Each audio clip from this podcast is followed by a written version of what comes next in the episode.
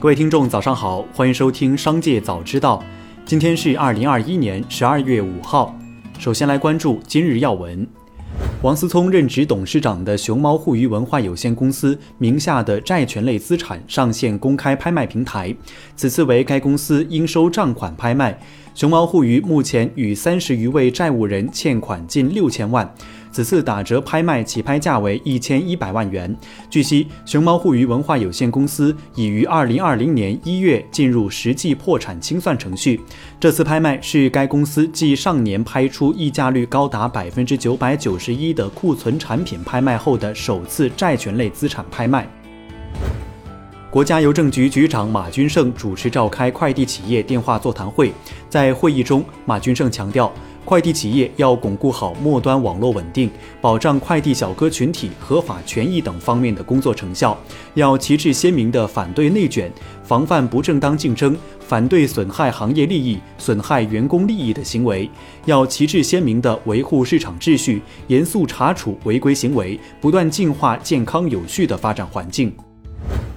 再来关注企业动态。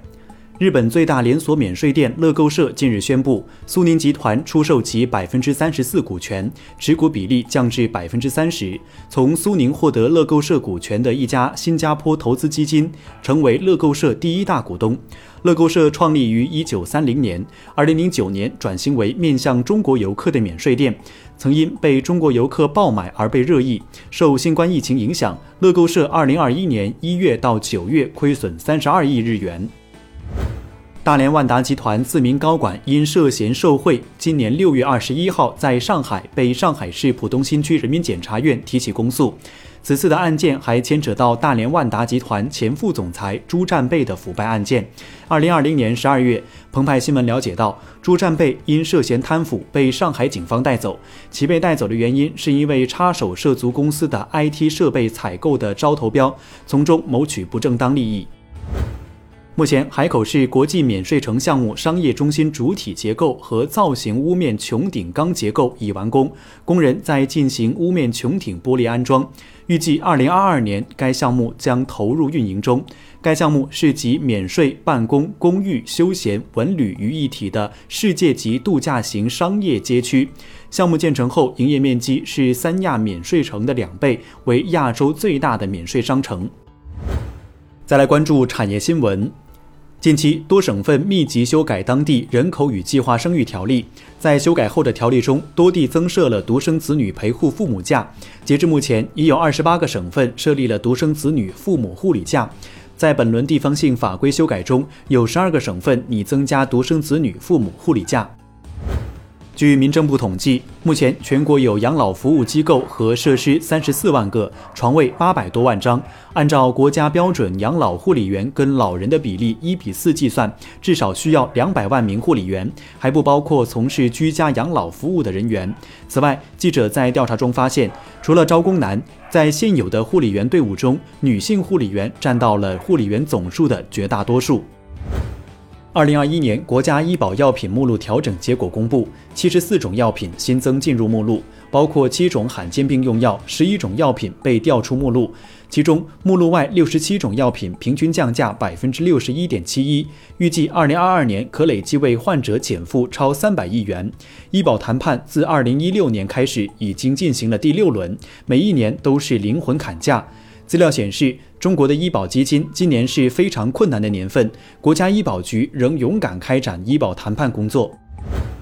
十二月四号午间，行情数据显示，比特币指数一度最低触及 四万两千五百八十七点八美元一枚，二十四小时最大跌幅达 百分之二十， 比特币对美元价格二十四小时最大跌幅达 百分之二十八点四六， 最低触及 四万零六百八十一点八美元一枚。值得注意的是，比特币价格遭遇震荡，全球持有比特币最多的上市公司比特币巨鲸却在大量买入。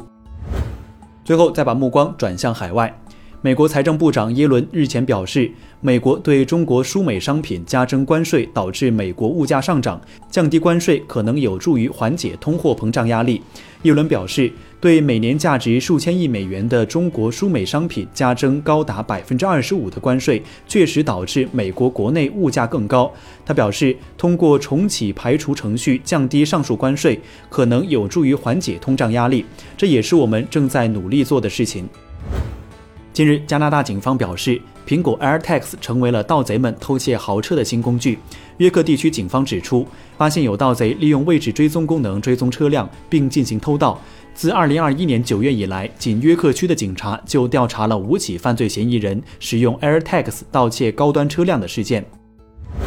英国一公司近日展示了公司最新研发的人形机器人 Ameca， 并称其为世界上最先进的人形机器人。展示过程中， Ameca 被唤醒后开始揉捏肩膀，然后睁开眼睛并开始积极地眨眼，研究自己的铁手，好像逐渐意识到自己的身份并习惯自己的身体。机器人展示现场面部表情以及自然反应和动作，它还积极地与观众们互动。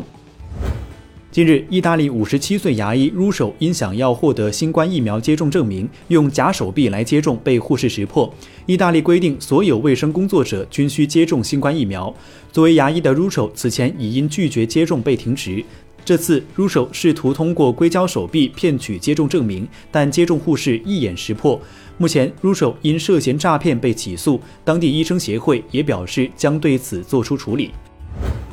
一家墨西哥连锁餐厅近日推出一款香菜肥皂，该肥皂由有机油和香菜精油制成，售价八美元，上架一天就已售罄。商品介绍中写道，这对于香菜爱好者和厌恶者都是完美礼物，只要确保他们不吃它。以上就是本期商界早知道全部内容，感谢收听，下次再见。